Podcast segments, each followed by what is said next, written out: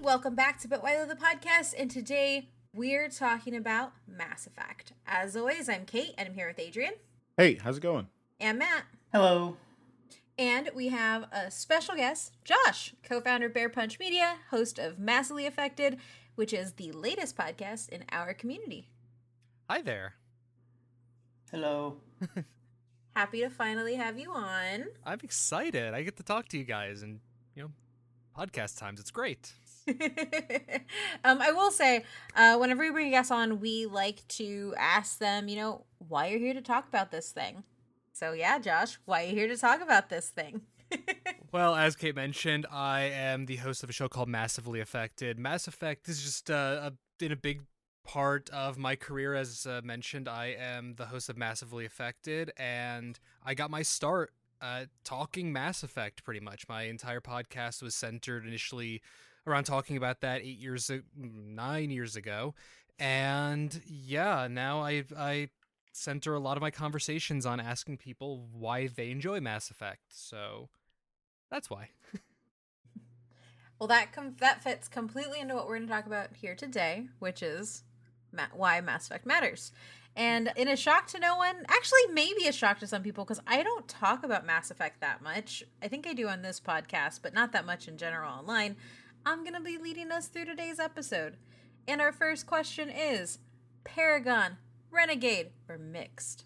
So, first of all, I thought you did a whole entire panel on Mass Effect, so I don't understand why you act like you don't talk about I it. Did. no, but like I don't. Okay, there's a difference. I don't talk about it online as much. Kind of in the same way as like, hey, I am clearly a fan of Tolkien because of my handle, but I don't talk about it with people that much. That's that fair. I also don't feel like it's brought up that much, like when we talk about like our gaming episodes and things like that. You know? Yeah. Which we'll yeah. go into later. Why not? oh, sir. Um, expect at least one rant from Matt today, guys. Which is good because he's missed a couple of episodes. That's how he pays in rants. sure. um, but yeah, so Paragon, Renegade, or a mix. Uh, for me, I started out.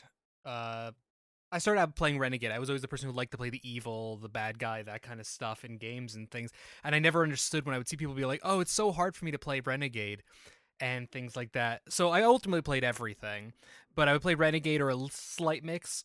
I'm trying now, actually, on a Legendary Edition playthrough, do Renegade. And it turns out I'm nicer person than I used to be. It's actually way harder than than it was when I was younger. So I'd still I'd say mix at this point. Adrian. Uh, yeah, I'm pretty mixed as I am in most of these kind of games. Unless I'm playing Star Wars, I'm going full dark side because they have cooler powers um, sure. when you go dark side. uh, but I'm usually pretty mixed.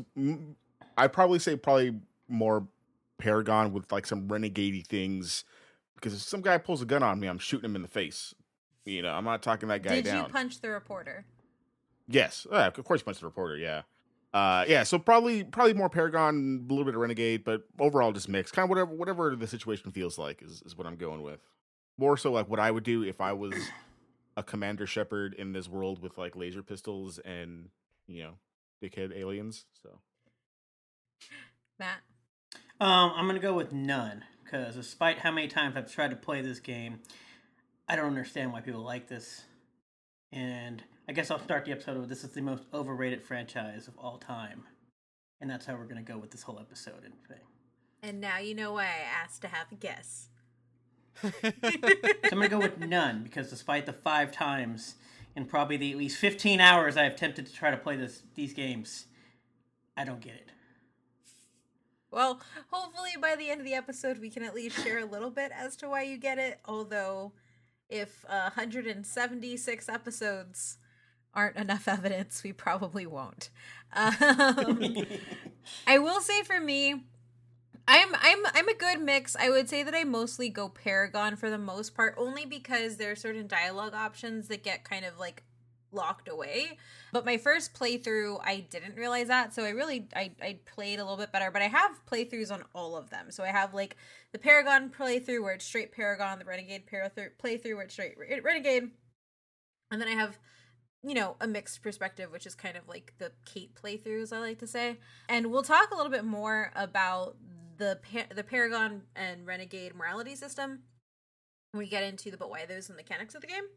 Um, fun fact: Renegade means a hell of a lot different things in one and two than it does in three, because it jumps from punching the reporter to genocide. So, without further ado, let's talk space things. So here's the history. Mass Effect is a science fiction, action, role playing, third person shooter series released for the Xbox 360, PlayStation 3, and PC, with the third installment also being released on the Wii U. The, f- the fourth game, Mass Effect Andromeda, was released was released on Windows, PS4, and Xbox One in 2017. The series started in 2007.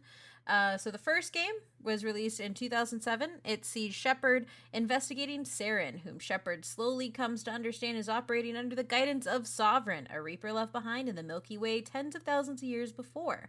When the Reapers uh, exterminated virtually all sentient organic life in the galaxy as part of a recurrent cycle of genocide for unknown purposes. The second game takes place two years later and sees Shepard battling the Collectors, an alien race abducting entire human colonies in a plan to help the Reapers return to the Milky Way. Fun fact you died before this, so you're like a reanimated Shepard now. You also lose whatever romance you had in the first one half the time, too. the final game of Shepard's trilogy centers on the war being waged against the Reapers, um, and then the fourth installment takes place in Andromeda Galaxy and features a new cast of characters 600 years in the future. Um, they follow the Pathfinder through colonizing the new galaxy and dealing with a Kett. Um, the series itself is highly regarded for its narrative, character development, voice acting, universe, and emphasis on player choice affecting the experience. Uh, and it takes a lot of the things that we love about sci fi in general and pulls it into a very uh, into its own world. Um, and before we jump into the but why those and the mechanics, I do kind of want to ask like why why y'all started playing in the first place. Like what kind of drew you to this game? Um, because I didn't come into the game until almost until three was almost released because I actually don't like sci-fi games that much at all, which is a shocker because I like Star Wars. And so like I just kind of want to know like what got y'all to pick up the game. Uh, I could I could hop in first. So yeah, for me it was. It's interesting because I consider myself a long-standing Bioware fan, at least for the Bioware of old. But the funny thing is, when I think of games pre Mass Effect, I'm not sure I can actually think of a Bioware game I super like. I'm one of the people who thinks KOTOR was perfectly fine and not that, but not amazing or anything like that. So this is where I leave. Just kidding. no, that's where everyone leaves when I bring this up. I I, re- I, don't really bring this up in conversation. This may be the first time I'm publicly saying that. I like it a lot. I played through multiple playthroughs, but it just wasn't the end all be all for me. So I don't really know what it why I had this BioWare I don't know, not a fandom uh, hookup kind of thing to it, but yeah, I saw something about Mass Effect and it was specifically the it was before the game came out and it was something of the note related to that the plan was that you were going to be able to carry your your save data forward that that was how they planned to work with it and that that aspect of the save data was was exciting to me that's actually i tend to buy a lot of games based on that promise that never really comes to fruition and and yeah so i picked up mass effect because of that and got hooked on it uh very it was it was late in the first game when I finally got like hooked hooked on it. I'm pretty sure I started playing because Kate told me to. I'm pretty sure is, is where this is at for me. If I remember uh, correctly, that is also true. Yeah, I think we, I think it was like after like the Mass Effect, um, or after our Bioware. I don't I don't remember which, which episode it was, but yeah, I played because Kate said it was really fun, and I trust Kate's opinions on video games, so I played it and really liked it. But I just never finished it because we like we moved, and then we had like this whole like discourse about like the ending of the game. was like, I don't want to play off this game, and then like not like the ending, so I'm gonna stop where I'm having fun. Um, but yeah, um, and we'll get into the ending stuff because I have strong feelings. And I will say, in the world currently, I have actually met more fans who liked the ME3 ending ending than I have fans who hated it, which is something Agreed. that I don't know is like one of those like distance things, but Yeah. And Matt, why did you want to play it and why did you stop playing it? Um, I was told I was supposed to play it because I liked RPGs and it was great and fantastic. And then obviously it never looked that intriguing, but then I did end up playing like I don't know if it was before one of my attempts thing, but I, I obviously I played Dragon Age, which I think comes out about a year or two after this one which is Dragon Age was 09, Mass yeah. Effect was 07. Yeah, so, cause I know it comes out a little after, and I was like, I love Dragon Age Origins, and so I was like, you know what, finally I'll give this a chance, the first one, and I didn't like it at all. Um, for lots of reasons, and then I remember, and then I remember we went and bought a game. It was funny because obviously I tried playing Mass Effect One about like I think three times over the course of stuff, and then Mass Effect Two comes out, and everybody's like, "This is the greatest thing in the world" or something or whatever. And then I remember we went to go buy, I don't remember what game it was, my brother and I, in which they gave us the free Mass Effect 2 with it, came with it. And it was like this bonus thing. And I was like, you know what? It's a free game. We got to take advantage of it. And then I remember we trying to play it, and they were like, I wonder if we can just take it back and give it back, even though it was free, because this was ass. And um, then we just never, and then, so then after that, like after giving those tries, like I'm just done. And then obviously Mass Effect 3 came out, and by that time I didn't care and then obviously the whole ending stuff that ended up happening, and I was like, ah, I'm just, I'm out of this. This hurts my soul so much. um, I do like to know that it is at least not like what was revealed on the an on like for anime that somebody just kept you from playing it, but so that's at least good. At least you've tried. Uh, but like when we get into the but why those, one of the reasons why this is a game that a lot of people say that you should play, and um, one of the reasons why people fall in love with it is the mechanics. So it has pretty standard RPG mechanics. So while various features of gameplay are varied across the series, so and this is very specific. Mass Effect One technically speaking is a very different game than Mass Effect 2 and 3. Like it has a different uh more intricate system with weapons and armor that you don't necessarily see carry out throughout the rest of the series.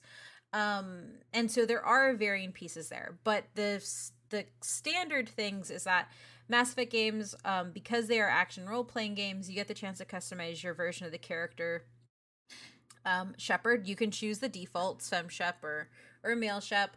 Um, and it's funny because I definitely have met more people who play female Shep than than not, which is interesting. Um, and then you and then for Mass Effect Andromeda you play Ryder, but either way you are making the protagonist of the game. Pretty straightforward. Um, it's based on physical appearance. You also craft their background story. Um, and then you get to choose one of six uh, character classes, with each class centered around one to two specializations in combat technology or biotic, which is like the magic in the game. um, the uh, this establishes a skill tree that the player can advance through their cha- to their character gains of experience levels and completing miss- missions. Um, another key is exploring planets. So while you explore planets, characters have the option to bring two of their crew members with them who generous, generally act autonomously but can be given specific orders.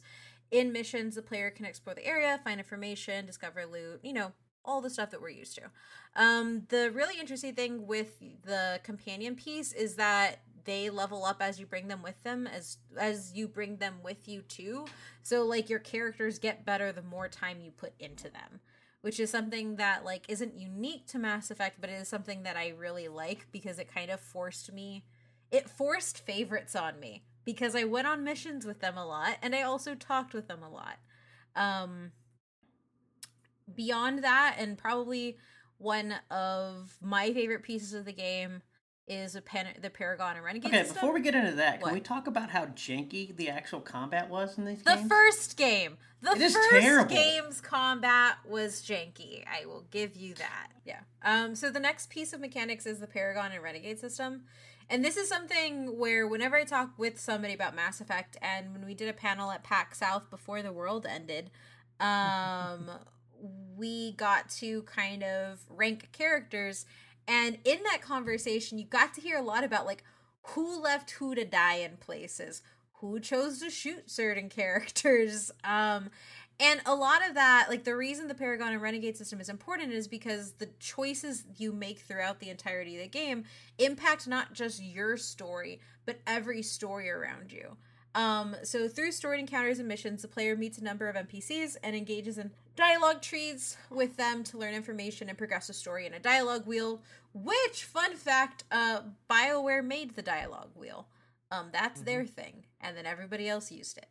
Um, they didn't make the. They made it ten times better than the Oblivion dialogue wheel. Is what you're saying? They, it, according to it, they own the term dialogue wheel, and they made the dialogue wheel. That is what sources say. Most of these choices are simple questions and responses, but in some dialogues, they offer additional choices that either influence how the game plays out from there, or as a result of those, or are a result of the previous choices. In the first three games, these choices influence your morality, putting them on the path towards Paragon or Renegade, indicated by the color and positioning on the dialogue wheel. With the second and third game, it became possible to select those choices during the NPC dialogue, resulting in an interruption of the action that could have a larger ramification. Um, the player's choices of Paragon and Renegade could change how some parts of the story progressed and could limit choices of allies they could gain later on in the game or the ability to access powerful gear. Also, fun fact all y'all know that I just press A. I have been made fun of for it on many episodes by both Adrian and Matt. Mass Effect, I never press A. I never just try to get on to the next thing because that's a bad idea. That's how you make a whole bunch of enemies. That's how you don't listen to what you're to what the person you were ram- romancing was saying, and you've missed your one shot to give them the correct answer to romance them because you didn't listen to their first piece. Additionally, like the way that like this really works is that is okay. So Matt put a picture of the Oblivion. No, it's not. It's not an actual. It's That's not, not the same thing. No, sir. it is not. But I just funny because it is a wheel of a game, a personality game, where each one you select depends on what ends up happening. It's, it's almost, very dumb. It's almost as if wheels are standard UI integrations. oh, absolutely. like weapon wheels. what? Again, Bioware made the dialogue wheel. Thank you for proving yeah, yourself you wrong. justified there. um, the biggest piece about all of this and what I just said is that accountability isn't just shaping your playthrough, but it's shaping the world that you're going to have from that point forward. And this is really, really important because I don't understand what the game looks like if you let Ashley live. Because I killed her space race's ass every time that I ever played through this series, and I will do it again in Legendary. Never gonna play through the game with her. Um, she also has like the personality of a wet mop. Um, but that means that my game is just completely different because she's not around to have any influence. She's not around to bring her storylines with her. And my experience has completely changed. And the same thing happens with people who are absolutely horrible and chose to kill Wrex. You're horrible. If hell exists, you're going to be there. That's just, that is what I am Ashley by. shot him. What do you want me to do? All right. Ashley shot him. I was trying to talk him down. Mm-hmm. He was getting buck. I was like, "Hey, man! Like, hey, no. whoa, whoa!" I put my hands up, and then you Ashley saved shoots that him, precious and baby. I received, and Ashley and I received no racist. Look, first of all, I don't receive any Paragon or Renegade things when Ashley shot him. So the whole like, "Oh, you that's a Renegade choice." I was like, "No!" Like, I was like, "Hey, you know, let's talk this out." And then Ashley shoots him. How, how's that my fault? How's that my fault? Game. She's a all space right? racist. I told myself I was going to go back and like do over choices. I so also I had to live feel with like it. you I had lo- to live with it. So I feel like when you replay through for Legendary, you'll love it because Wrex is the biggest bro like ever, and he's just a sweet baby. Like I love him. He also pulled a gun on me, and I was just like, "Hey, man, you don't don't talk about it unless you want to be about it. All right." um. Anyway, I still hold. There's a special place for you. Um, Look, I'm gonna save him this time. I'm gonna save him this time. I've only played through the game once, and it kind of just happened. I didn't even. I really did not expect Ashley to shoot him in the back because the dialogue option is like, "Whoa, whoa, hey, wait, let's talk about this," and then he dies. Like I don't have any control over. Yeah, I guess I could, I could kill Ashley sooner, but how do I supposed to know? supposed to, he was gonna shoot her, you know, later in the game. That's that's the beauty of the system, right? What's funny is we're talking about like different ways people play and the different like story outcomes and stuff. I played through Mass Effect 1 probably 10 to 15 times at this point when I discovered Ash could even shoot Wrex because it I always had max I... ren, uh, max intimidation or max charm, so it had never even occurred because I literally I mentioned earlier about mechanics. I don't care about the combat that much. Every playthrough when I start Mass Effect One, I immediately decide am I going to do I want charm or do I intimidate? And I put my points into that before I ever put it into skills. So I always focus on maxing those. So it was seriously like 10, yeah. 15 playthroughs before I was like, oh, wow, this changes the game not choosing. Yeah, it also solidifies that Ashley is a space racist thing, guys. Oh yeah. Like, oh no, so I want bad. I want after she did that, I did want to kill her. But like obviously, you know, you're playing the game. You can't just arbitrarily. Was that lizard people. threatening you? yeah, and then you also have people who like take the who run the suicide mission in the game and lose like parts of their crew that they don't get back for the next two games. I lost Mordin on my very first suicide run. Yeah, I lost Mordin. that was the only one. That was the single solitary death. That hurts. I did not carry that character over into Mass Effect Three. That's so. And see, and I don't know what. Anyway, all this is to say, every choice that you make dictates where you're going in the future. And now one of the things and we and we talked about it in our Let's Talk panel is the fact that the Renegade and Paragon system Paragon is pretty straightforward. You understand what's going to be a good decision and what's not. Renegade goes from do you want to punch this reporter in the face for being a dick to do you want to wipe out this entire population of people? Make your choice. And it's like, well, what if I just want to be a little bad? Maybe I don't want to genocide people. And that's one of the things and this this jump specifically happens into three um and i think a lot of it is just because of how dire all the circumstances are in three that when it comes to doing that like polar that polarizing choice system you kind of it, it gets bigger. Um which is also josh i don't know how the hell you ran through renegade all the time because that just hurts. Like i, I can't i can't make those choices I was not necessarily the nicest best person when I used to play the Mass Effect games, so I've I've come a long way uh, understanding uh, my actions and my own thoughts. So uh, that was different. That was a different Josh, because like for instance, I said I'm like right now for my Legendary Edition, I'm doing a primarily Renegade playthrough, but a lot of it is, you know, yeah, you're a dick, so I'm going to be a dick to you. But then it's like, do you want to boil the Rachni Queen in acid and watch them melt?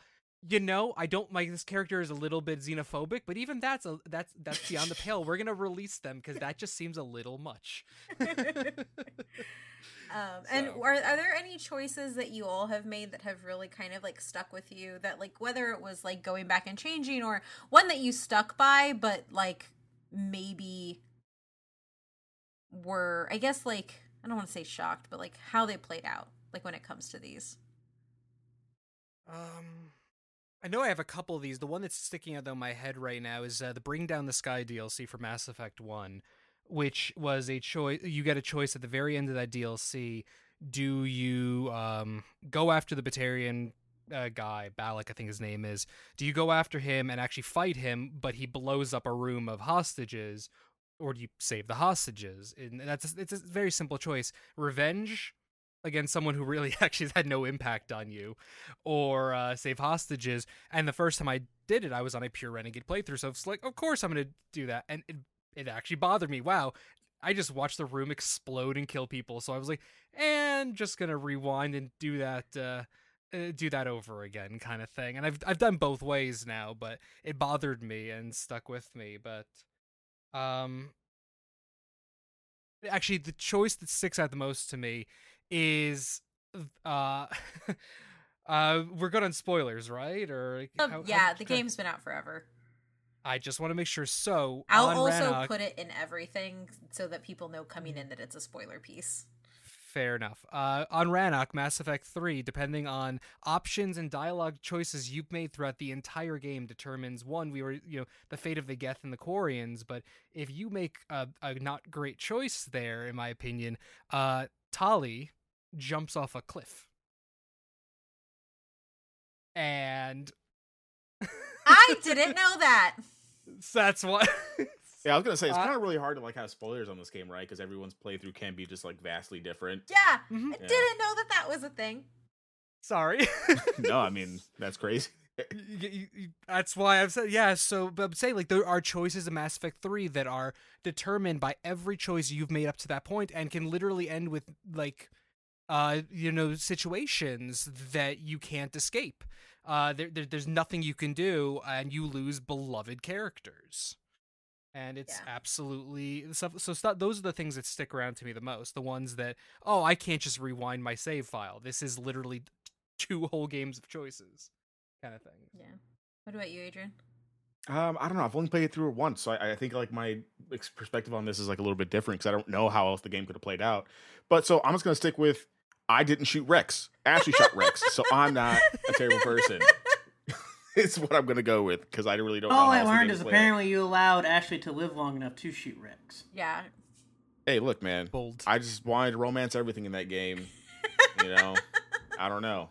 I don't know what happened. I really don't even know how it got to that point. Like, I really don't even remember Ashley. I never took her off the thing, so I never like really interacted with her all that much. If I didn't have to, I just kind of just left. See, her. and had you had, you would have had those all those awesome moments where she calls aliens animals and yeah, I don't think I got to any of those dialogue points, like because everyone keeps telling me that she's a racist, but I was like, I don't really remember really even talking to her all that much. It was when oh, she saw Wrex. I was bad. like, oh wait, I don't she's really bad. like this. I really don't like this person, so I'm probably. So I played her. enough of the game to where I learned that and knew that. like in the first part. Fun fact: If you are playing through it for the first time, please do all the dialogue choices. so my biggest choice isn't necessarily that I felt bad about it, but I made the decision not to save the council and part of me has always thought well what ha like and and like i've in the majority of my playthroughs i choose not to save the council. And that's just because they're not the good guys. Like they're supposed to be the good guys but i don't genuinely buy that the council are the good guys. But it always eats at me and i think like a lot of it is just that like how that pushes everything. So i think that like saving to destroy the council is probably like my hardest decision. And then I think like the closest or the one after that is uh rewriting the Geth. Um, my first playthrough, I did not rewrite the the Geth. I destroyed the heretic Geth. Um, did not do that again. It made me feel really bad. Yeah, a lot of the choices with the Geth stuff, uh, a lot of the choices with the Geth stuff, I find I, I, I, honestly I can't wait to get back to Mass Effect Three to make those choices again for Mass Effect Two and Three because I'm like I don't. I, am curious what the different weight is gonna be because I remember those being my harder choices my yeah. my last few times through. Yeah, no, that's completely right. Uh, so going on from that and kind of tailing off of like Ashley and Kaidan, uh, the relationship system in Mass Effect is another one of its but why those and and it's one of the largest mechanics of the, of the game that really gets people invested in this and kind of like we talked about like why combat didn't matter as much. Um, so among notable side missions in the series include various romancing options with the main character's crewmates. These included um, uh, both straight and same-sex relationships since the uh, player character's gender was selectable as well as interspecies options Players could work to improve their relationship with these characters through dialogue options, providing them gifts, or completing various side missions specific to each character. Successfully romancing a character would typically lead to scenes leading up to a sexual encounter.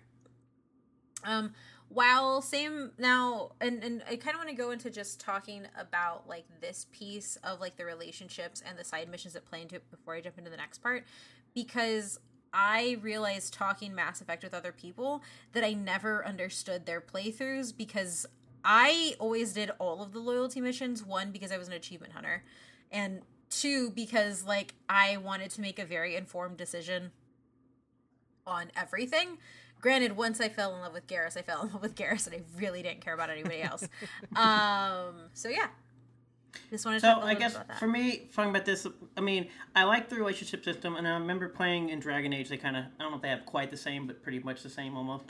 Similar, yeah. Yeah, very similar. And while I do enjoy, there are two things that bug that bug me, especially when doing this. Of one, I've learned um, I hate having to take idiot AI on missions. Um, and so like having to take AI on missions is such annoying, and then having to deal with gearing them up. Oh my gosh, such a pain um, which also is kind of like one of the reasons why I just kind of going away because I'm like, man, this is a lot of damn work and it's annoying. And then obviously, as much as I do like the dialogue and stuff, it tends to be while some people like thrive it, it ends up being like, why don't I just play a damn dating sim with how much dialogue and stuff I'm doing? Because I'm not doing anything other than just pressing A over and over, reading dialogue. I would play a Mass Effect dating sim. I'm just putting. I would out there. No, I mean, I all I've learned is all people did play, and I was like, no wonder I didn't get this because I was like, I didn't want to play a dating sim. I like the relationship thing, and I didn't mind putting some work, but damn, I spent like three hours playing the game just to like talk to people. Yes, that's the point. You, every every mission you come through, every mission you come back from, you run around the ship and you see if anybody else has any new like dialogue options for you to. I mean, that's why you did in through. Dragon Age. You ran around the campfire. It was fine. See, that was, but that's the funny thing is, I love companion dialogue. I love those kind of, kind of things. But that's actually my big complaint about Mass Effect Three and Dragon Age Inquisition. More so with Inquisition, was the fact of like in Inquisition specifically thinking, "Wow, it's been four hours since I did a mission. I'm still just talking to people. Yeah. I like talking to people, but this is Yeah. this is this is much even by my standards." you know, so uh, yeah, I get it. Also, I'm just I still I want a Mass Effect dating. No, I mean that's I- I- fine, but that Give me a Mass But- Effect otome game, No. please. But uh, Matt, on your comment on the idiot AI thing, the funny thing is, so uh, Garrus, beloved by majority of Mass Effect fans, right? I really liked Garrus uh, because of you know he, he was a cool design and stuff like that in the first Mass Effect. But the funniest thing about that for me is I refused really to use him past my first playthrough because something about that specific AI was always so broken. I wish I was on Twitter back in the days when I played Mass Effect 1 originally because I had it's somewhere on my computer some, somewhere if I made it over. I have hundreds of screenshots of Garrus getting stuck in ceilings. I, did- I, I did I did five playthroughs of the Look, game with Garrus. it's because he and was a just big was in boy. the ceiling. He he's large and in charge, and the doorways are not built for him. No, he literally was just straight up in the day of ceiling, lawn darted, only his feet just dangling out. Every single mission started that way, and I'm like, I guess it's just gonna be me and Wrex on this mission, kind of thing. and then even with the Legendary Edition, I swear, like it was an intentional thing because uh, I have a video that I'm gonna put up on Twitter at some point soon, which is just Garrus just unloads a full clip into the floor randomly in a mission, and there's no enemies.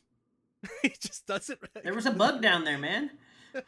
It was actually it was a Rachni related mission, so there probably was a bug in the floorboards. but...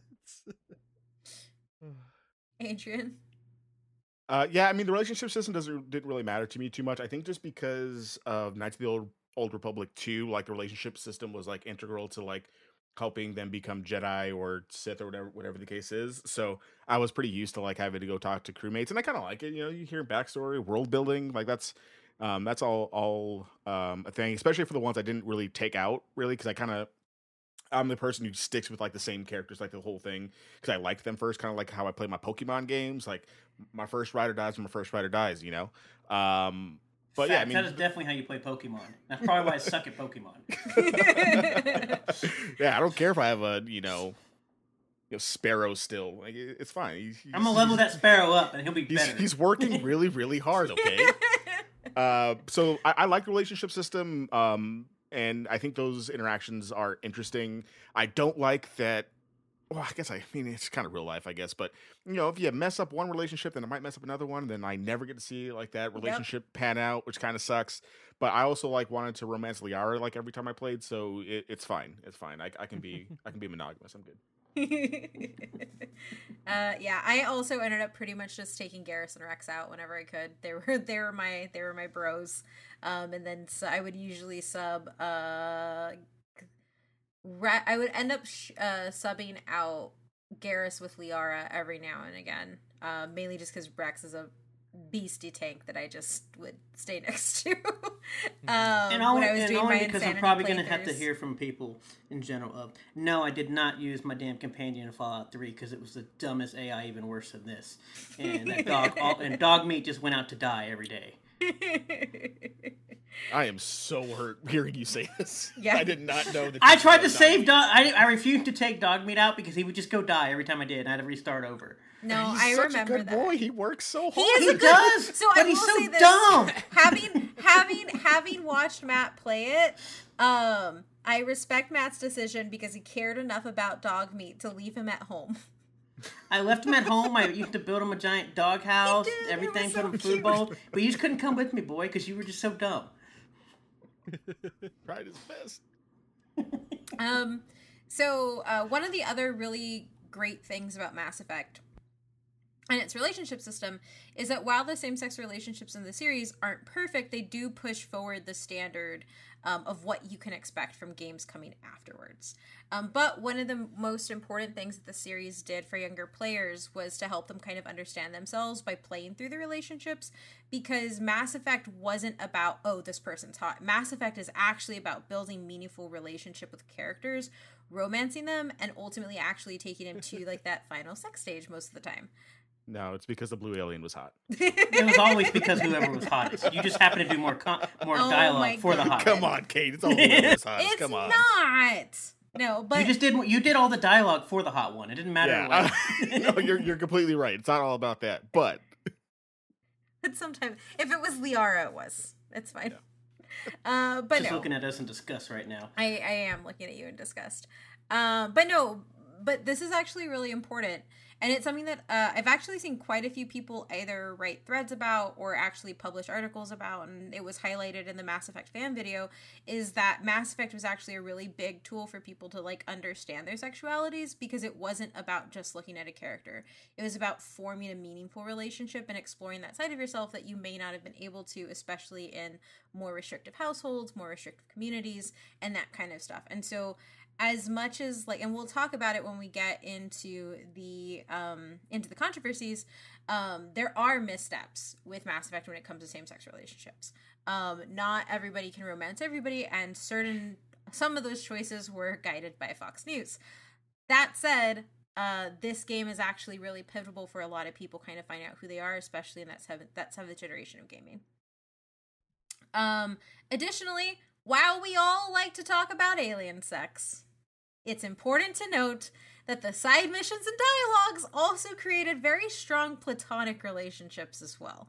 Um, because the game pushes you to do more than just press A. Hi, it me, I press A. Um, and you have to really form stuff. And I will say, I have never felt emotionally I have never felt emotionally devastated about a character's death like I have with Mass Effect 3. Um, and a lot of that is because Mordin's my boy. He's there for you. When I'm trying to romance Garrus, he's giving me tips. He's telling me that I gotta be careful because I could die. Like, that's a true friend. Um, and you get to see him grow from being a pretty space racist scientist to being a not space space racist scientist and actually really caring for Wrex and learning that it's it's his job to undo what his people did and it's an amazing story and I can't name another series that gets me like like that. Adrian, why are you laughing? Because he was a space racist too. He was, but he changed for most of the game. he changed, not most of the game, one game it stuck with me. It stuck with me. Like this guy's this guy's. Sir, you let Ashley act on it. I told Mordin that hey, he was wrong, and I made him. For, I made I made Mordin a better person because I made him confront his his and his people's ill deeds. Thank you very much. Yeah, but I'm part of the human thing, so it's kind of hard for me to be like, "Hey, man, go jump off a cliff." No, you're, you're you're right. That that that that does sucks, and he has a whole bunch of arc and a whole bunch of growth. I just think it's funny because he starts out as space racist. How am I supposed to know? Maybe Ashley could have turned a corner. She so actually, she doesn't, from what I've heard. That's what that's what I'm that's what I'm reading. That's what I'm reading right now because I, I, googled it because I want to feel better about letting no. her live so long. But no, she just she turns out to be bad the entire way. So yep. you know, if you don't like space racists, kill Ashley. Yep. Let, let the let the alien space racist be be okay. Exactly. Josh. Oh, I got nothing there. I don't really have, no. I mean, uh, just on the topic like the platonic relationship aspect and stuff, and the, the emotional impact and things. I've never romanced Garrus because I've never had a femshep character uh, through. I want to say I, I think I has started a femshep character in in Mass Effect 2, but I think I ended up romancing Thane if I remember right. So I've never never never done Garrus's romance. So all my playthroughs, Garrus is the best Thane friend. Thane is also a good choice. Know? Thane's a good choice, but you know, Garrus is, is is the BFF. You know, he's he's the ride or die kind of person. So I've always just had this strong, like, friendly attraction to the character because of that, and I mean, Wrex as well. There's a lot of characters in the game that you form these strong platonic relationships with. So yeah, it's not all banging. Some of it is, but. I think that's also. Um, oh, go ahead. No, because it is cool because I do. It is a nice little thing of doing this whole relationship stuff. Like I said, it's one of the intriguing part of like for me at least when I play Dragon Age. It's also it's funny because we advance so much down the line to where obviously you see this in Skyrim. Obviously, we get this in Fable. Um, you get it some in the later Fallout's, and then it also leads to the weird downplay of like that's one of my biggest complaints about Outer Worlds. Like we had all this stuff in Outer Worlds just says you're all friends, despite you spent 20 hours just talking to people. And I'm like, I don't like this. You go hook Parvati up with somebody else instead of actually dating Parvati. You do, and then it, it, okay, but the Parvati mission is a really good mission. I really like. I like her. I, I like her romance. So I don't mind it, except for the fact that like then you get nobody. Yeah, there's definitely that aspect of the game. But I guess it's just funny because we talk about this and how it goes through and how we do end up seeing it a lot more in RPGs along the line. And then like the most latest one everybody likes, it's like we're all just BFFs. I was like, time out, what? We spent so much damn dialogue for that. Yeah, well, yeah. I will say, and I think that that's also one of my favorite things, and I think it's why I, I like why Garrus is my main guy. It's because like with Garrus, and obviously it could be different with other characters, but like some characters you can only romance like for certain games and I don't know, like Garrus for me, there was like Garrus for me felt like a real relationship in that like I started liking Garrus and wanting to romance him because there was a friendship and a respect initially. And then it was like he's like one of the only characters, not the only only characters, but like there there's a respect in which like you don't see from the other characters to your character. He calls you on stuff repeatedly if you make like bad choices or like everything like that. He holds you accountable and like I don't know, it's just very very good. And I think like it's the fact that Garrus is a good romance for me is because they balance off the platonic side too. Because I definitely could see Josh where you just keep that platonic side and don't choose to like risk it in a romance or not. Yeah. And like I think that that's something that's really awesome. I was I was just saying on that same subject, you know, that whole building a slow romance kind of thing from friendship thing. That's how I felt about Tali because I hated the Tali throughout most of my Mass Effect One playthroughs. I refused to take her or anything. I only finally took her out on missions because I just I don't know. She came across as like the annoying kid sister character almost to me, and I was like, whatever, you immune system depleted person. Like I, I just it didn't like I was a dick and I just was like not interested in the character at all. And then finally I took her out because I was trying to 100% achievements for the game, which requires uh, for Mass Effect 1 was like 40 side quests you had to do with the character.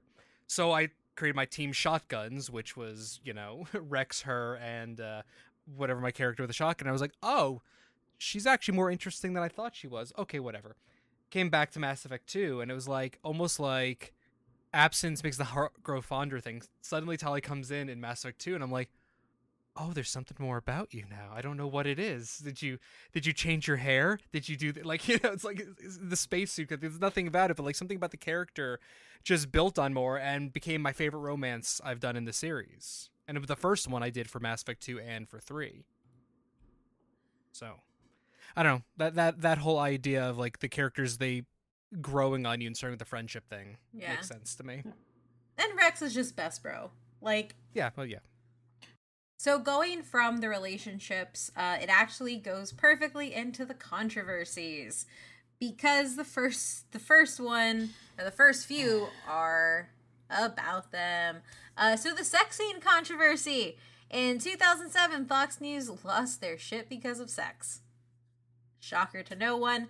A cutscene from the mass from the first Mass Effect, which contains depictions of partial nudity and sexual activity, was accused by the neoconservative media outlet of being obscene. Now, wait, go ahead. Best thing about this is I remember watching that, and then I remember watching the dumb author lady get on there and try to defend it, and had no idea what she was talking about, and then everybody ruined all of her books. And I stayed up for an entire day where everybody wrote reviews of going, "I never read your book, but it's shit." Because she explicitly said, "I've never played it, but obviously this is terrible." Yeah, like most of Fox News. Um, and the reason that this controversy is actually really important is because where you go into the actual censorship of the game. The actual censorship is that uh, the controversy with Fox News actually pushed BioWare management into the development of Mass Effect 2 to remove already planned same-sex uh, same-sex romantic con- content from the companion characters like Jacob and Jack. And this is actually really visible. And it was, uh, I think it was like my fourth playthrough. I, w- I wanted to romance Jack, and I didn't know that I couldn't because I really love Jack as a character. Jack's dialogue shows you that that was supposed to be a romance choice. Like mm-hmm. they did not clean that up at all. Like it's really bad. Um and the fact that they were essentially pushed by the Fox response to just limit the same sex options is really shitty. Like and this is incredibly so. And this is one of those things where like BioWare pushed things by building in same sex relationships and it helped a lot of people. It could have been a lot better if they hadn't listened to Fox News. Um yeah.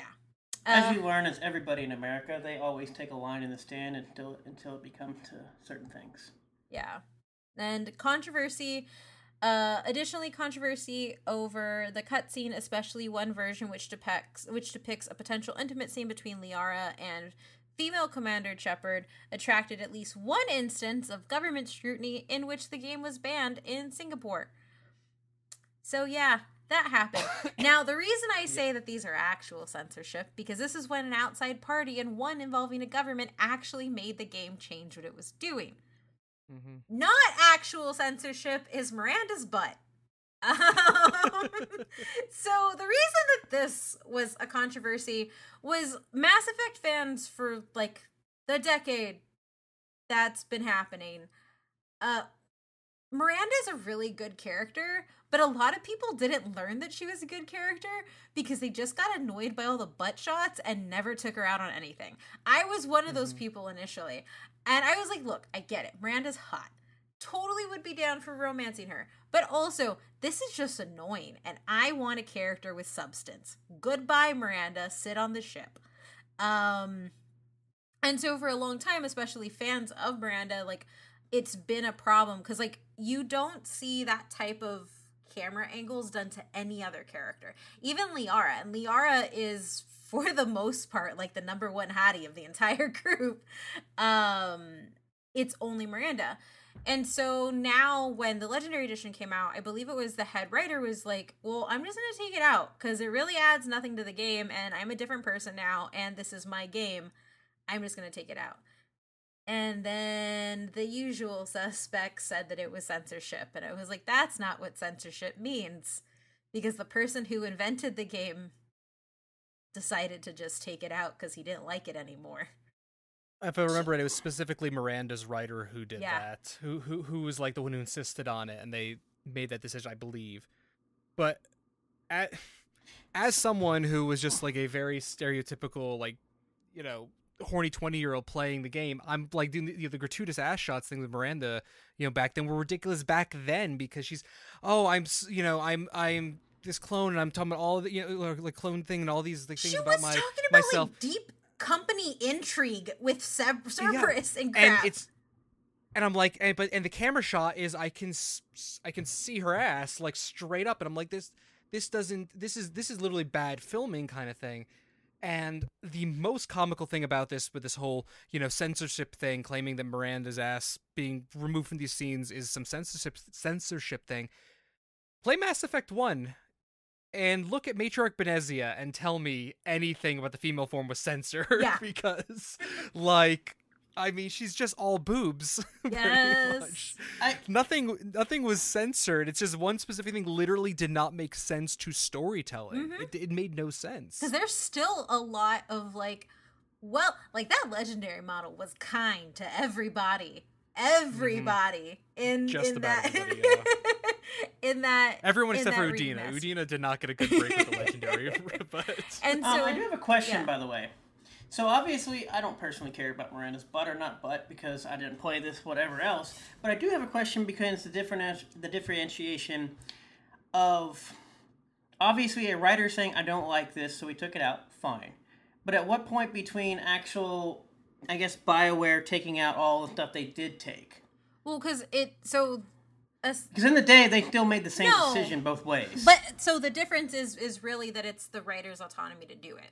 Because from the actual censorship pieces and especially the pieces with like Jack with Jack and Jacob and like the same sex relationships is no nobody on the dev team wanted to do that. Um, they were pressured by BioWare to take it out. And at least i think like when when the news first broke on that some of the devs and some of the writers like no we left in jack's dialogue. Like they did that on purpose because of what it was supposed to be and so like the difference is you have somebody who is actually developing and writing the game and the difference is if they had made miranda a super campy character where she was just a sex pot those butt shots i'm totally fine with but she wasn't. She was supposed to be this heavy, deep Cerberus spy clone who like has like probably the most convoluted story of everybody with like government oversight and intrigue and genetic manipulation and then it was but um and that that and that's what the writers when they removed it said is because it, it it didn't go for the story versus mm-hmm when BioWare pushed to have the same sex relationships removed, it one it wasn't it, it wasn't it wasn't the choices of the writers essentially. And that's where you have the difference. One is a creative decision. One is something that's forced on you because of outside parties. And that's the difference between are you. Um, okay. Um, yeah. So that, that's just that's how that breaks down.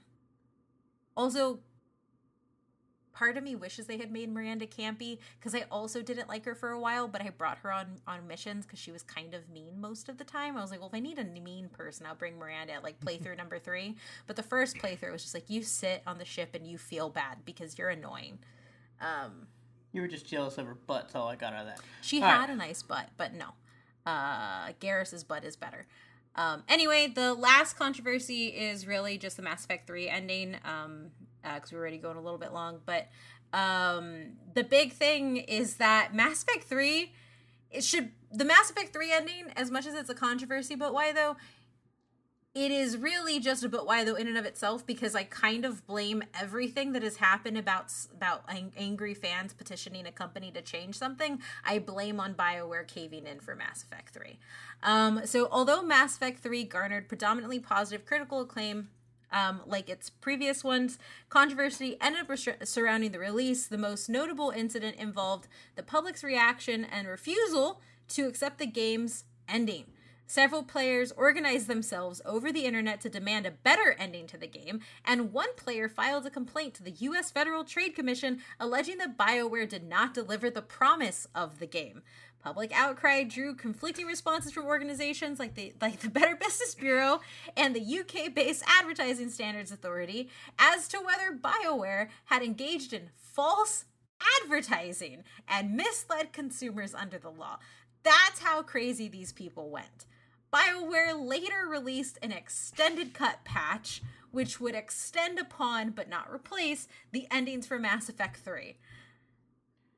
Which also leads to another point of why this will still always be the most overrated, because as beloved as it is, it opened Pandora's box that led to a bunch of bad shit. Doesn't make it overrated, but yes, it opened Pandora's box. Like, this is probably the worst thing to ever happen, but also, like, they, le- like, fans legit went to the Better Business Bureau to, like, report yeah. them.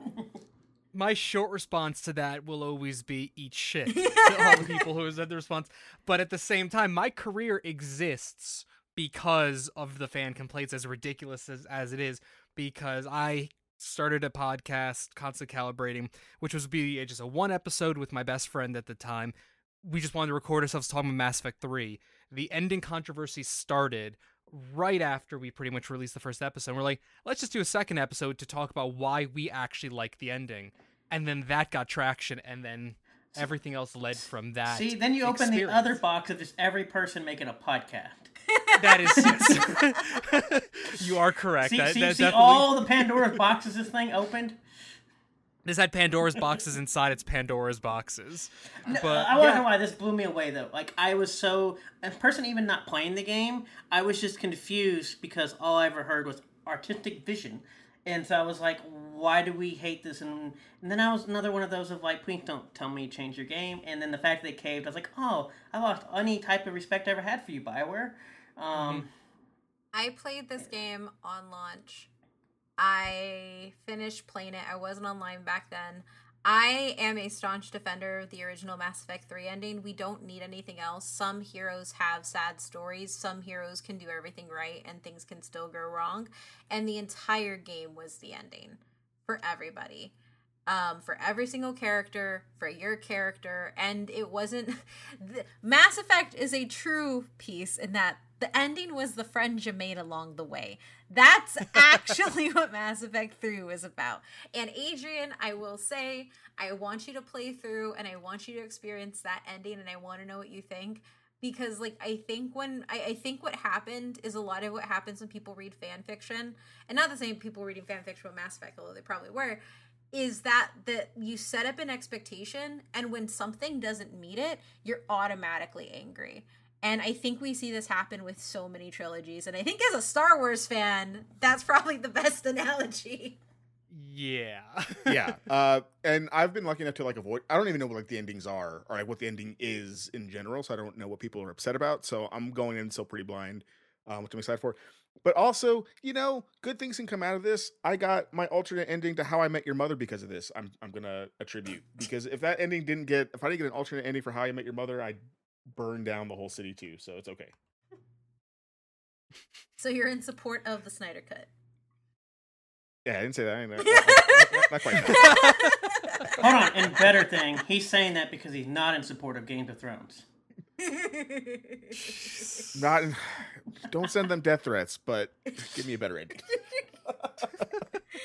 um, and I think the other thing that this really spirals into um, they were also accused of unethical business practices over its handling the release of uh, Mass Effect 3's From the Ashes DLC pack, as well as allegations of uh, conflict of interest involving video game media personality Jessica Chobot's uh, appearance as a NPC in Mass Effect 3, although was, personally I think those are reaches. The other thing that this sets up um, and probably the most direct is because they caved for this first one. And this does not justify any of the hate that the dev team for Mass Effect Andromeda got. They did not deserve that crap. Um, so, no. I do wonder before we get into the Andromeda stuff, how much does EA buying them for the third game? Oh no, E E E that that's probably a big piece. That's because probably EA, I believe, publishes the third one because they just purchased Bioware, if I'm correct. No, they published the second and third Yeah. one. So they do publish the second one. Okay, yeah. that's Yeah, the announcement, the announcement that I don't remember the exact date, but the announcement that EA had bought BioWare was uh, almost like linked almost perfectly in with Mass Effect 1's release because it was weird seeing the Microsoft logo for Mass Effect 1 knowing that everything else was going to be EA kind of thing. Yeah. Um, but yeah, so Uh, that opens the door to go. Giant harassment, death threat campaigns, and so much more and worse uh, for the entire dev team Andromeda when it launched with a few bugs. Yeah. Also, Andromeda isn't bad. It's just not the original trilogy. which doesn't matter in the minds of anything. Uh, well, we're getting a fourth. That's how you one. get Anthem 1.1, 1.2, No, we got 1.3. Anthem because they weren't doing more of this stuff. They should have just stayed in the Mass Effect universe. Yeah, Anthem happened because they canceled Andromeda's DLC. Exactly. Yeah, because essentially nobody wanted any more Andromeda. I did. I you were one of the do. few people. I have an Andromeda shrine right here. Sad part is, like I said, I don't. I, I the only thing I know about Andromeda playing is I asked Kate why didn't you play it, and she was like, "I don't like it. It was boring." It was boring. It was. It wasn't. And that's what I'm saying. And so when it comes to, like- it wasn't bad. It was. But it wasn't wasn't what you wanted. It wasn't. No, it was boring. Um. Almost as if you built up a thing of what the game was supposed to be, and then when it wasn't, you didn't Oh like it. no! It was actually just the way that they ran the mechanics from it. So like essentially, Oh, they, okay. it wasn't. It wasn't a Mass Effect game to me. Like the entire Ah, planetary gotcha. explo- Yeah. uh, exploration was completely different.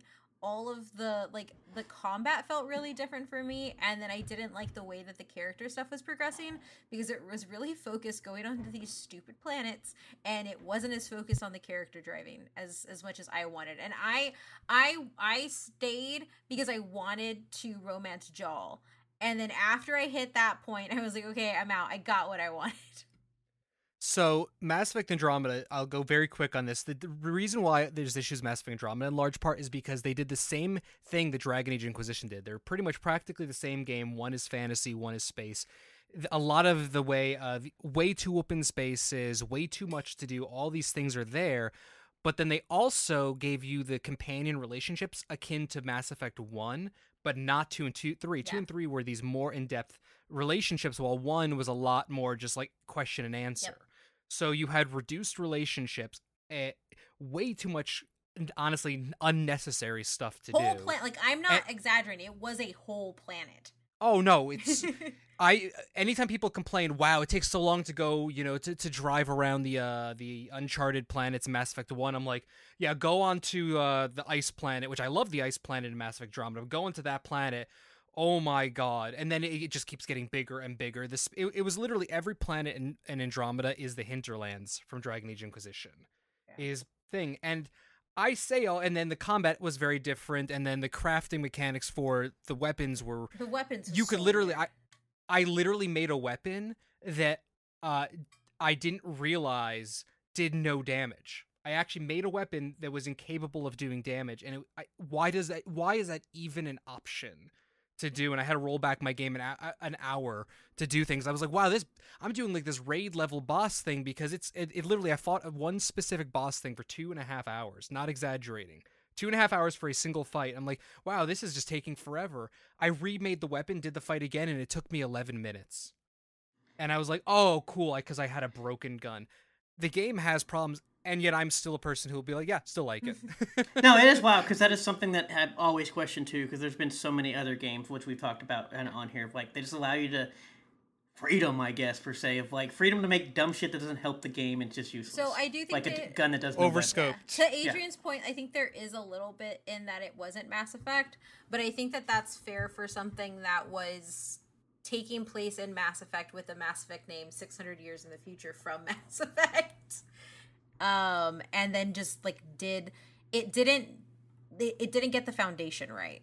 It's kind of like when you go into something and it says that it's a thing but like you don't have that that foundation and I guess that's where I cut my whole point of some point of basically you have the three and you're just kind of that's it. You can't go any and at this point we have a like sequel coming to the original Mass Effect trilogy. It's untitled Mass Effect game don't know anything else about it.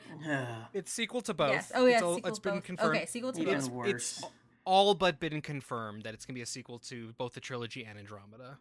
Um, so. and then uh, this goes into where it's a successful franchise or a successful trilogy. Um, just by so much how much stuff it has. So it has one, two, three Andromeda, the untitled fourth one. Uh, you end up with two compilations, the Mass Effect trilogy, and then what just released, which is the Mass Effect Legendary Edition. Then you have Mass Effect and Galaxy. And complaining about Skyrim. Look, these are generations apart. Um, and then you also have Mass Effect Galaxy, Mass Effect, which is in iOS, which is a mobile. We have a whole, we have four mobile games: Mass Effect Galaxy, Mass Effect Infiltrator, Ma- Mass Effect Datapad, and then Mass Effect Andromeda Apex HQ. Um, and that those are all of like the spin spin-off games and stuff like that. There was a Mass Effect ride in 2016, Mass Effect New Earth. It is a 4D holographic experience introduced into California's Great America Amusement Park in 2016. Don't know if it's still there. There are two trilogies of books. So Del Rey published Mass Effect Revelation, Mass Effect Ascension, and Mass Effect Retribution, all by Drew, Drew Karpyshyn. Um, I have two of those. Um, they were actually really good. Um, I've read all three. What's funny about that is you have the, those three, but there's a fourth book not written by Drew that has been disavowed. Really? By Bioware. Oh, because it's so complete. It, it, it, has the uh, one of the characters who goes through from I think from Ascension forward, and she's complete written just as like a generic sex like crazed kind of character oh. and stuff like that, and it oh. completely and utterly changes. Like the person who wrote it admitted that they'd never read or heard anything about Mass Effect. Oh dear, no. And Bioware Bioware actually made a comment about the book stating that they were going to have someone completely rewrite it from the ground up and release the book. It never happened. Wow. I don't remember what it was called. I, I never read it. So. Uh, then you have the trilogy of books published by Titan, uh, which are tie-ins for Mass Effect Andromeda, Mass Effect Nexus Rising by Jason Hume and Casey Alexander, Mass Effect Initiation by N.K. Jemisin and Mac Walters, and then Mass Effect Annihilation by Catherynne M. Valente. Um, then you have an interactive novel. So Mass Effect uh, Pick Your Path is an unofficial popular interactive fiction novel written by Mike Kayatta that runs parallel to the events of Mass Effect 2, follows the exploits of an unnamed Citadel merchant who chases Commander Shepard around the galaxy to gain endorsement for his shop. And then there are 11 Dark Horse comics, um, all going into various, uh, various, connecting to various games. Um, there is a film announced um, it was announced in 2010 by Legendary Pictures and Warner Brothers. They are uh, they acquired the rights in 2010 with the game's executive producer Casey Hudson, as well as Ray Muzyka, Greg Zeschuk uh, from Bioware, serving as executive producers. Initially, Legendary planned to produce the film with Thomas Tull, Jon Jashni, um, Avi Arad, which is a scary name to see attached to things because he kind of does really bad movies all the time, and a screenplay by Mark Protosevich. Uh, it was uh, essentially uh, and the producers have stated that the film will follow the plot of the original game. Um, as of 2012, Variety announced that Morgan Davis Foehl would be writing the screenplay. And then in February of 2021, it is assumed, assumed, assumed. I was like, you are putting a lot of like a weight on some of this these words right now. assumed that Henry Cavill will be in, uh, in Mass Effect in in an adaptation of Mass Effect or Mass Effect 3. If we've ever had anything that is a scoop like leak of whatever else, sir, or grass, sir, thing Sir, they unscrambled the blurred image. I don't want him to play. Shepard. I want him to be Garrus. I Same. want him to be Garrus very bad. I also just want Henry Cavill to be living his best nerdy life, and I want this for him. I don't want him. I don't want Mass Effect for me, Matt. I want Mass Effect for Henry. I just want it to be a TV show. I just, I just want a damn TV show. I don't want. I, yeah, I don't want a movie either. They're gonna mess it up if it's a movie. I know they're gonna get three movies, and with the third one sucking at the ending, right? Yeah. No, they're gonna get. anyway, uh, but they do have one. My choices didn't matter in the movie. yeah, yeah, pretty much. Um, and then you have the official Mass Effect movie, which is Mass Effect, uh, Mass Effect Paragon Lost, which came out in 2012. Um, EA announced uh, that anime distributor Funimation Entertainment and Japanese studio TO Entertainment would produce an anime film adaptation based on the series. This movie is specifically a prequel to Mass Effect 3 and follows the early career of Alliance Marine James Vega as he leads an elite special forces squad into battle against the collectors. Side note, I wanted to I wanted very hard to like Vega so that I could romance him, I hated him. I hate him so much. I don't ever want to be near this man. He's awful. He's a misogynistic piece of crap. I don't like Vega, and it bothers me. Um, it's such a um, waste as, of a seemingly somebody, brown character. Yeah, it's so annoying, dude. It's, it's so, so, annoying. It's so bad. He's he's, he's so like bad. stereotype. Like he's like a caricature of like what a person is. Like yeah. it's so yep. bad. It's very bad. I was saying, someone who's had a crush on Freddie Prinze Jr. most of their life. I just wanted to romance Freddie Prinze Jr. and Nope. Nope. Game wouldn't Can't do it. um, and then apparently, if you do romance him, fun fact, he makes a note to how you're abusing your power, and then it. Yep. So don't do it, guys. Just just avoid Vega. Um, he's stationed at a colony in a remote star system. Vega and his soldiers must protect the civilians from a ruthless invasion by the collectors, determined to capture the population for unknown purposes. And then there are two board games which are just adaptations or like uh, skins of Mass Effect. There is a Risk Mass Effect Galaxy War Edition, and then a Monopoly Mass Effect game. And then there are a few art books. I have both those. Yeah, a D and D like Five E style kind of like thing for Mass Effect would be so. Fun. I would play a D and D homebrew of that. Like, yeah, that there's has to be out there, obviously, but that sounds like something that I would do for sure the third episode of massively affected we actually talk about that and debate you know because there's there's a bunch of podcasts that do like uh uh that do d&d their own homebrews and stuff like that but we actually had to debate like what actually would make for a good d&d experience what does d&d stand for again? Dungeons and dragons. That's not space that being said no way, matt I, that being said, I would I I've wanted to play a D and D esque version. You know, I want to do a version of that for Mass Effect as long as I can remember. So I had to listen to everybody shit talk all the swords and magic here, and all of a sudden now Dungeons and Dragons, we gotta go to space. There's, there's Omni Blades and there's Biotics. Those are yeah. So if you're listening and you wanna you wanna put us through a I don't know a D and D style in space without the swords let us know because I would totally be down for a one shot for that, even if it's just like a one shot where I get to. I be, hope you uh... all shoot like stormtroopers. Look, I, man, I, as someone who got who went through a thing with with Grant for Star Wars, it works. It works. Space stuff works in this thing. It's fun. The space opera. Uh, opera. So, uh, on Legend, and so the final, but why though, is the Legendary Edition. Just to kind of end on this note.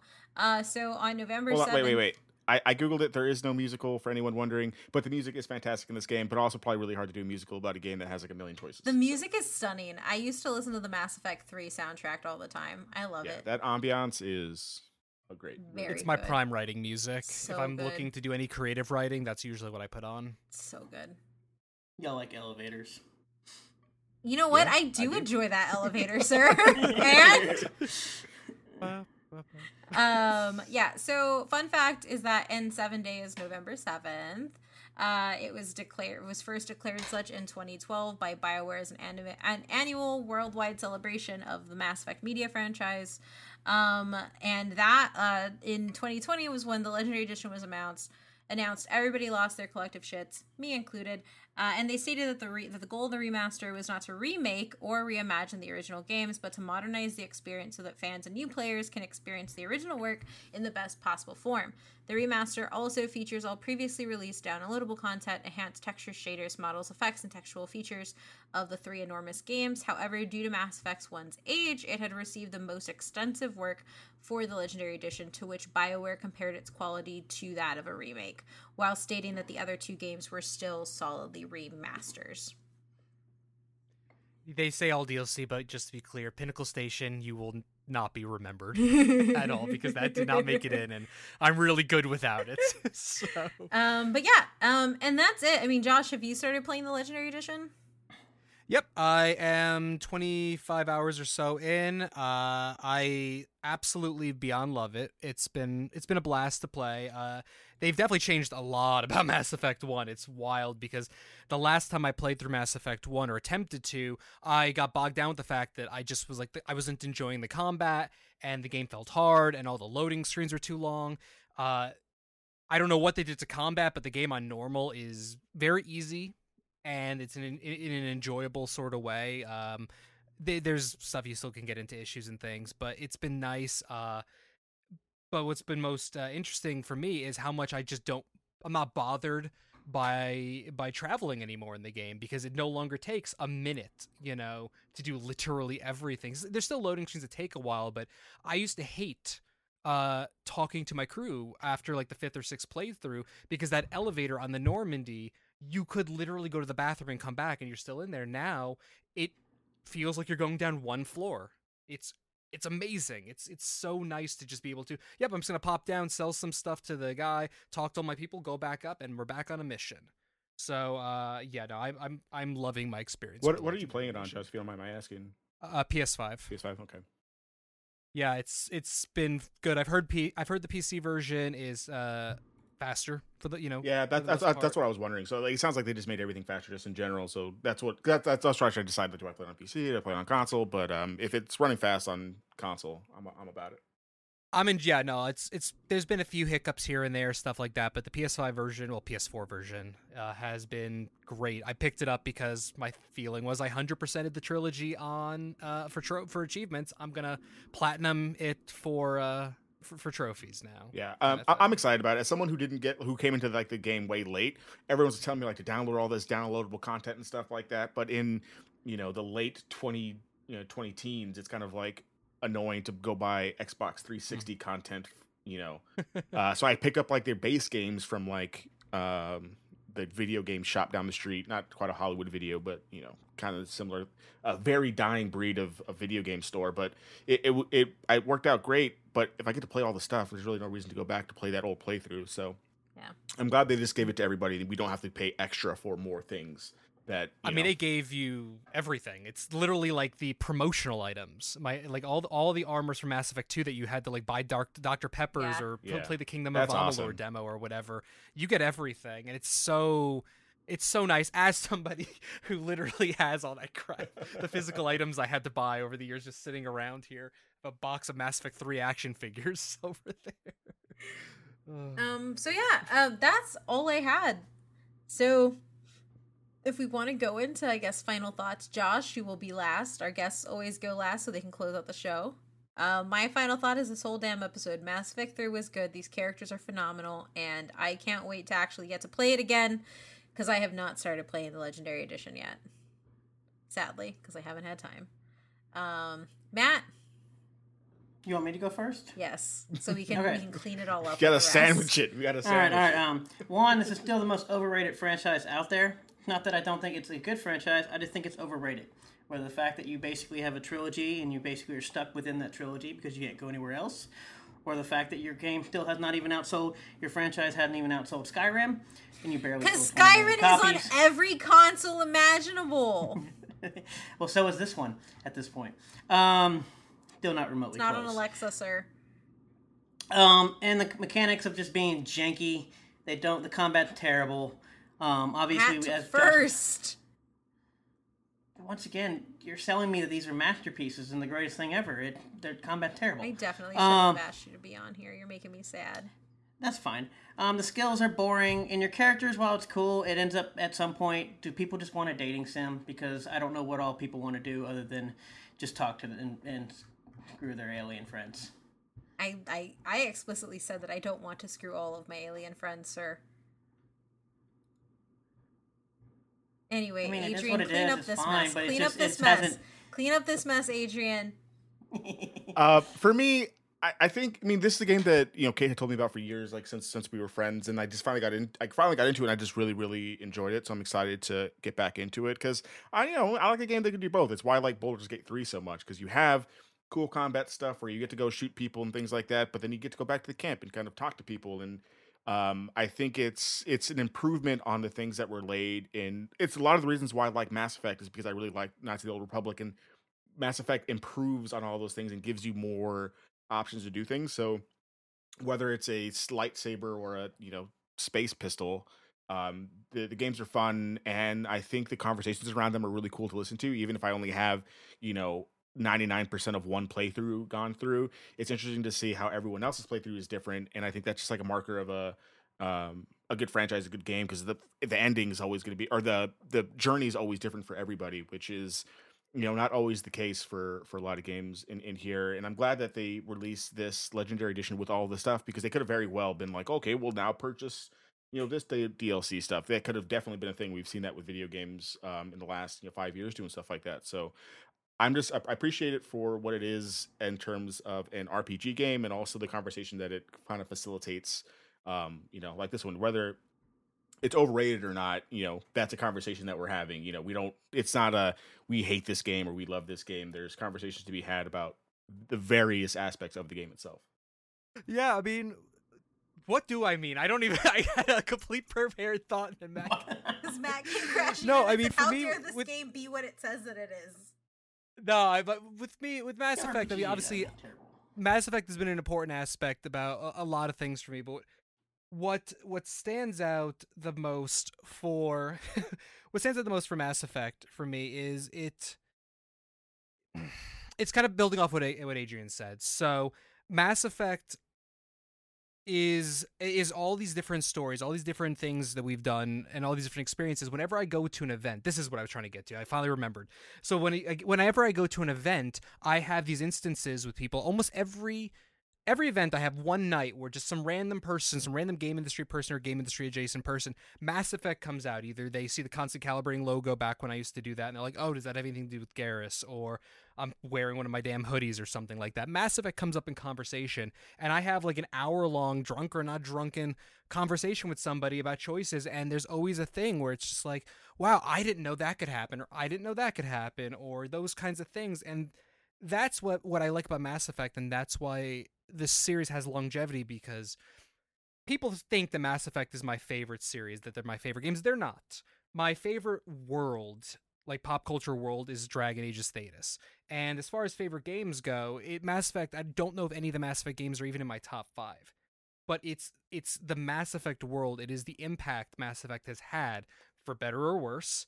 That is why I follow the franchise, which is why I come back to the franchise, which is why I am interested in so much, and it's why I started a podcast about it because that that matters to me. I think that's important. I like it. I like it too. So, uh, if you listen to this and you want to support us a little bit more, head on over to patreon.com slash but why though PC. If you want to get involved in the conversation, head on over to our Discord, discord.gg slash but why though. And you can follow us on all of our social media at but why PC. Uh, thank you so much, Josh, for coming on and talking with us and uh, sharing your love. Uh, so why don't you tell everybody where they can find you, your work, and all that good stuff? Yeah, so uh, you know, thank you for having me on the show. It's been a blast. I'm glad I got to finally join you guys for something, and you know, got to talk Mass Effect. Got got to tell Matt to shut up. So it's I'm used to it but at this no, point with everybody. It was met with a, from a place of love, but uh, no. So you can find me on Twitter. I'm at Bear Punch, and that's where I anything I'm talking about, any thoughts related to things. Uh, you'll see me talking there. And then the podcast, you know, Massively Affected is a brand new podcast on But Why Though. So, you know, go to the website. You can check it out there. But you can also find that on every podcast service. And it's on Twitter at Mass Affected Pod. Uh, A, not E in this case. You were and, so great yeah. at making Twitter handles. I I guess. I, I literally I think that's the first time I've promoted the show where I actually said the correct handle without having to look it up because my brain cannot remember what it is. so. oh. Yeah, uh, and you can find me on Twitter where I'm probably still yelling about Castlevania, but I think I've got that all out of my system now, so I'll just start playing some Mass Effect and keep it all to myself because I don't want your discourse. Adrian? Yeah, you can find me on Twitter at SuperRuiz93, S U P E R R U I Z 93. Matt. Fallout has almost doubled the sales of Mass Effect entire franchise, so is Guitar Hero. Um, I can keep going, but just the fact that uh, there's now two. So, Wii Sports, Wii Sports,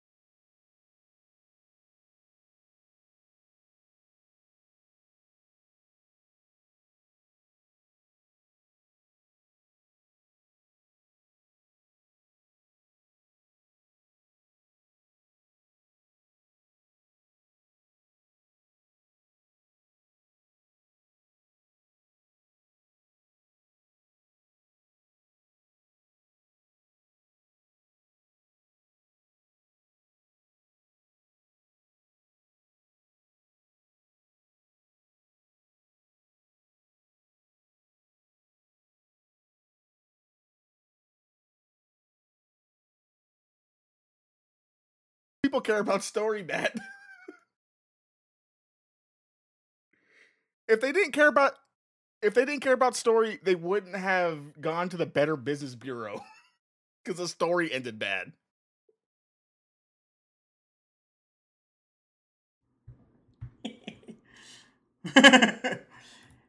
Thanks, you ruined everything from after 2011.